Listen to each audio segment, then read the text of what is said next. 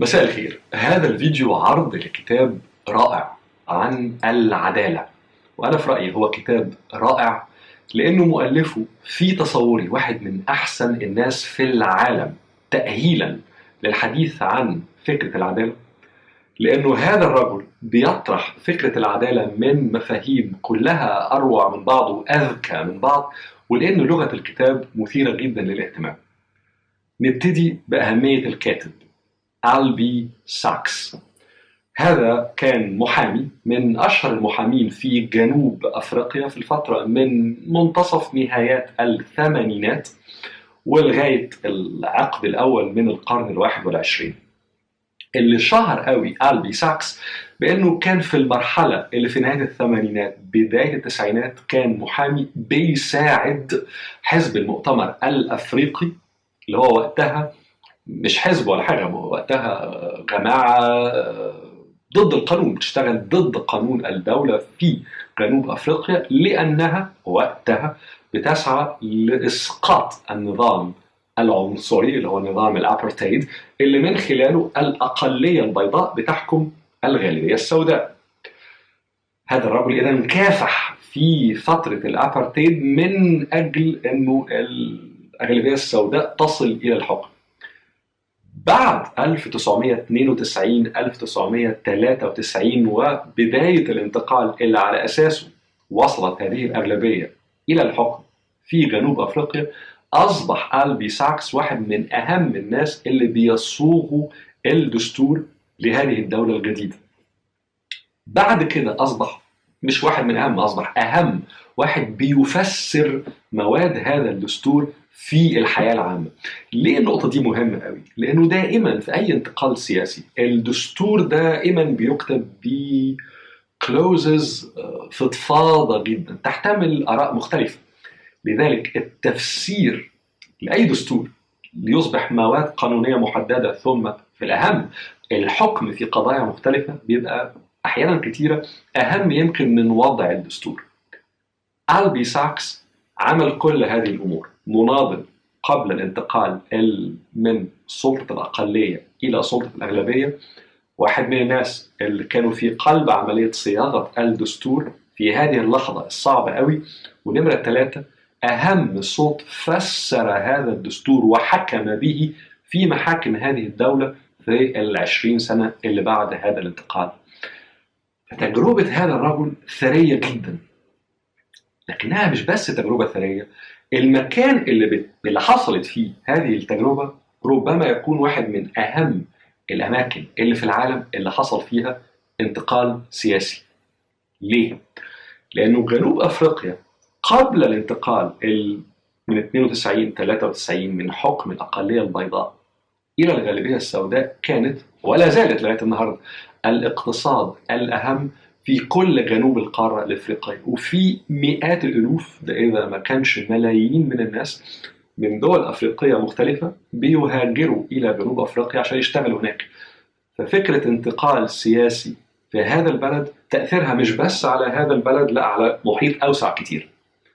اثنين إنه جنوب أفريقيا بلد بحكم إنه الأقلية البيضاء اللي فيها كانت دائما على اتصال وثيق بإنجلترا بريطانيا بشكل عام. هولندا والولايات المتحدة الأمريكية فالبلد نفسه مهم للاعبين كبار. اللاعبين دول ليهم مصالح في هذا البلد فالانتقال في حد ذاته مهم مش بس داخليا مش بس في محيطه الإفريقي لكن لأنه في دول مهمة وتقيلة مهتمة بهذا الانتقال. ثلاثة لأنه جنوب أفريقيا قبل هذا الانتقال السياسي يعني في آخر الثمانينات بدايات التسعينات كانت مش بس قوة عسكرية مهمة كانت دولة لديها قدرة نووية. صحيح هي سلمت هذه القدرة النووية قبل هذا الانتقال يعني قبل ما الأقلية البيضاء تترك الحكم لكن يبقى أنه العلم التكنولوجي الكثير والكثير من الموارد البشرية اللي كانت في قلب هذه القوة النووية موجودة وبقت في البلد. فمهم أن يبقى الانتقال السياسي في هذا البلد سموث مفيش فيه مشاكل. ونمرة أربعة لأنه الأبارتيد نظام الحكم العنصري في جنوب أفريقيا على مدى آخر السبعينات طيلة الثمانينات كان مشكلة إنسانية مشكلة مشكلة في القيم. بالنسبة للمجتمعات الأوروبية ومجموعات كبيرة جدا في أمريكا شايفة إنه ما ينفعش يكون في القرن العشرين نهايات القرن العشرين لسه في نظام بيحكم بهذا الشكل. فكانت موضوع قيميا يعني موراليستيكلي كده مورالي تقيل قوي بالنسبة للوجدان الغربي. ولذلك متابعة هذا الانتقال كان مهم جدا في العالم كله. اذا ألبي ساكس تجربته هو الشخصيه في هذا البلد ثرية جدا. وتجربة البلد نفسها اللي هو لعب فيها دور مهم قوي التجربة نفسها مهمة مش بس لهذا البلد للعالم كله. أنا في رأيي تجربته الشخصية مع تجربة البلد تخلي هذا الرجل من أفضل المؤهلين في العالم للحديث عن فكرة العدالة. ليه فكرة العدالة بالذات؟ لأنه حط نفسك مكان هذا المجتمع. لعقود طويلة أقلية بتحكم أكثرية. مش بس الحقوق السياسية والحقوق الاقتصادية مأخوذة من الجزء الأكبر من الناس لكن حتى أسلوب الحياة مختلف تماما. وفي أبسط حقوق إنسانية مأخوذة من هذه الغالبية. لكن اللحظة اللي الغالبية فيها بتصل للحكم. المطلوب إنه ما يكونش فيه عنف ما يكونش فيه دم يكون هذا الانتقال سموث كده وما فيش فيه مشاكل والمطلوب مع كل ده إنه هذا البلد اللي اقتصاديا كان متقدم جدا إنه يبقى متقدم وما يحصلش فيه هزات مش بس سياسية ولكن أيضا اقتصادية. ففكرة إنك إزاي تعمل كل ده من غير ما تسيل دم من غير ما تسقط المجتمع لأنه مش بس إنه في مكونين مختلفين قوي عن بعض الأقلية البيضاء والأكثرية السوداء. لكن ده حتى داخل الأقلية البيضاء في رؤى مختلفة. في ناس طبعا كانت مع آه تسليم السلطة وإنك تحدث هذا الانتقال السياسي. لكن أيضا في الأقلية البيضاء كان في أصوات ومش قليلة مؤثرة ضد هذا الأمر أو على الأقل ضد الأسلوب اللي حدث به حتى في الغالبية السوداء الموضوع ما كانش كله في اتفاق. ده مش بس في اختلاف في الرؤى داخل الغالبية السوداء. ده حتى في اختلاف في المكون نفسه يعني اختلاف في اللغات اختلاف في الأديان اختلاف في القبائل نفسها. فحط نفسك داخل المجموعة مش بس اللي بتصوغ هذا الانتقال السياسي مش بس بتضع الدستور بتاعه مش بس في السنوات التي تلت بتفسر هذا الدستور لكن أنت مطلوب منك تقعد تعمل كل ده من غير دم من غير عنف مع الحفاظ على فكرة إنه هذا مجتمع واحد يجب أن يبقى مجتمع واحد وما يتفرقش ما يتفتتش. وجزء من إنه ما يتفتتش إنك تعمل حاجتين إنه العقول النيرة قوي والذكية جدا والفلوس رؤوس الأموال المهمة ما تسيبش البلد. وانه الشباب الصغير اللي هيبتدي يدخل الدنيا كده ويشوف الحياة في هذه المرحلة يعني في منتصف التسعينات آخر التسعينات أول الألفينات يبقى هو كمان واعي للتجربة القديمة وما يبقاش جاي بغضب وعاوز إن هو يعمل ثورات مهولة ويغير كل ما كان إنك تحدث توافق ما بين كل هذه المشاكل وكل هذه التعقيدات معضلات موضوع صعب للغاية في جوهر هذه القصة فكرة العدالة الاجتماعية بمعنى أنه ألبي ساكس وهو يشرح كل هذا الكلام بيطرح فكرة العدالة الاجتماعية مش اقتصادية، مش بس فكرة إنك إزاي والله تساعد الناس اللي كانوا محرومين اقتصاديا. آه لكن ده جزء صغير من القصة. مش بس من جانب سياسي، يعني مش بس إزاي الغالبية السوداء التي وصلت للحكم تأخذ حقوق جديدة. مش بس ده. مش بس حتى الفكرة اللي اشتهرت قوي فيما بعد عن جنوب أفريقيا اللي طلعت من ال reconciliation tribunal اللي عمليه اللي هي زي محكمة تستمع فقط ولا تحكم تستمع فقط ووصلت هذه المحكمة في الآخر لفكرة اشتهرت قوي فيما بعد اللي هي بتقول إنه نحن سوف نغفر ولكننا لن ننسى. كويس قوي لكن مش بس ده مع كل هذه الأمور العدالة الاجتماعية كما يشرحها ألبي ساكس في هذا الكتاب الرائع إنه إزاي تبقي المجتمع نفسه موجود كمجتمع واحد مش مجتمع متفرق. ممكن ناس اللي عارفين South Africa كويس يجي يقول آه بس كل القصة دي لم تنجح في الآخر. بمعنى إنه حصل إنه في عقول كثيرة مشيت حصل إنه في ضربات أو هزات اقتصادية كبيرة مرت بها ساوث افريكا حدث وإنه المجتمع موجود آه لكن ما فيش فيه تناسق مهول يعني ولا تناغم رهيب قوي. وكل هذه الأمور قابلة في رأيي للاخذ والرد. لكن أنا في تصوري هذا انتقال سياسي ناجح لأنه بقى مش بس بقت الدولة لكن بقى المجتمع وفي قدر كبير جدا من العمل الموجود. يعني الحياة شغالة ما فيش فيها ما فيش فيها تناقضات مهولة. يعني ما بين المجموعات المختلفة داخل المجتمع بالرغم من التناقضات الكبيرة وبالرغم من التاريخ الصعب جدا. والأهم من كل ده أنه لم يحدث عنف ما سالش دم في هذا البلد. ففي رأيي مش بس تجربة ألبي ساكس في غاية الأهمية مش بس تجربة البلد اللي هو كان في قلب تجربته مهمة قوي طرحه لفكرة العدالة الاجتماعية في غاية الثراء ثراء في الموضوع والإثراء للقارئ. النقطة الثانية أو الثالثة اللي بتخلي هذا الكتاب في رأيي رائع وذكي جدا إنه في طرحه لفكرة العدالة مش بس بيطرحها من مفهوم كلام كبير قوي عدالة اجتماعية في النقاط اللي سبقت. لكنه بيطرحها أيضا من وجهة نظر شخصية بمعنى إنه في نهاية الأمر ألبي ساكس قاضي حكم في قضايا كثيرة جدا وبيقدم الكثير من هذه القضايا في هذا الكتاب.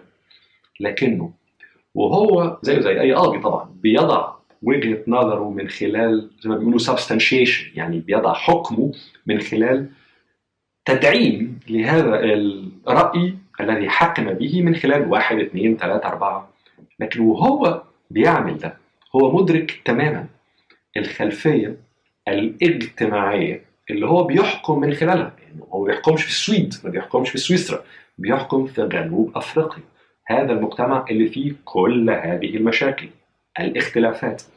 فهو بيقدم حكمه والتدعيم بتاع حكمه بيضع وجهات النظر الأخرى بتدعيم. ودي نقطة مهمة قوي. يعني مش بس بيقول والله إنه في وجهة نظر أخرى ممكن تقول كذا ويسيبها لا. بيحط بيضع الدعم وراء هذه النقاط المختلفة هذه الآراء المختلفة له. أنا في رأيي مش بس هذا في ذكاء وفي ثراء وفي إثراء لكن في confidence في ثقة كبيرة جدا من صاحب هذا الرأي إنه لا لا يجد حرجا في إنه يقدم الرأي الآخر. وما يدعمه قبل ما يقول رأيه هو أو حتى بعد لما قال رأيه هو. طبعا للقراء هذا في روعة فكرية يعني في قراءة هذا هذا الكتاب. الجانب رابع أو خامس في جمال هذا الكتاب هو اللغة. النوع ده من الكتب بيسموه كثيرا judicial reasoning المنطق القضائي. وده غالبا بتلاقيها كتب تقيلة وأحيانا دمها تقيل في الحقيقة. وأشهر هذه الكتب اللي ظهرت يمكن في آخر 20 سنة ظهرت في أمريكا بشكل رئيسي من قضاء على المحكمة العليا في الولايات المتحدة الأمريكية اللي هي المحكمة اللي بيخشها دايما أو غالبا بيكونوا من أرقى العقول القانونية في أمريكا. وده موضوع تقيل قوي في أمريكا موضوع إنك حد موجود على ال Supreme Court ده قصة يعني. في عدد من القضاة على المحكمة العليا في أمريكا في آخر 20 سنة كتبوا كتب. وهذه الكتب زي كتاب ألبي ساكس مش بس بيتكلم فيه على قضايا لكن دايما بيستخدم القضايا اللي هو حكم فيها واللي هي حكمت فيها عشان يتحدث فيها عن موضوع أكبر في المجتمع ودائما الفكرة تقديم رأي مدعم لكن وراه صورة للمجتمع صورة حتى اتجاه المجتمع رايح فين. لكن في الكتب على الأقل اللي أنا أعرفها في الولايات المتحدة الأمريكية دايما هذه الكتب تقيلة. اللغة بتاعتها صعبة أحيانا دمها تقيل وبشكل عام ليست ذاهبة إلى قارئ عام general reader زي ما بيقولوا. ذاهبة في أغلب أغلب الأحوال إلى قارئ مش بالضرورة متخصص يعني في القانون أو في القضاء أو في المنطق لكن على الأقل مهتم بالانتقال السياسي بالاقتصاد السياسي على الأقل بالسوسيولوجي علم الاجتماع. جمال كتاب ألبي ساكس إنه ذاهب لأي حد وبلغة بسيطة. وأحيانا أحيانا بيتريق فيها على نفسه. وطبعا هذه قمة قمة الثقة بالنفس. لكنه في سلاسة في اللغة. وبتخلي أنا في رأيي هذه السلاسة هذا الضحك أحيانا كتاب سهل إلى حد بعيد. يعني جيفن الموضوع اللي هو بيتكلم فيه سهل إلى حد بعيد متابعة هو عاوز يقول إيه ويخليك عاوز إنك تتابع الرأي في حد ذاته. فلغة هذا الكتاب في تصوري نقطة رائعة في جماله وفي ثرائه.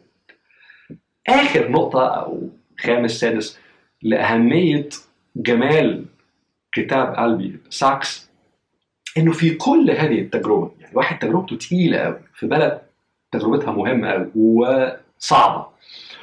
وقاضي بيحكم في قضايا كثيرة جدا وبيقدم رأي ورأي آخر.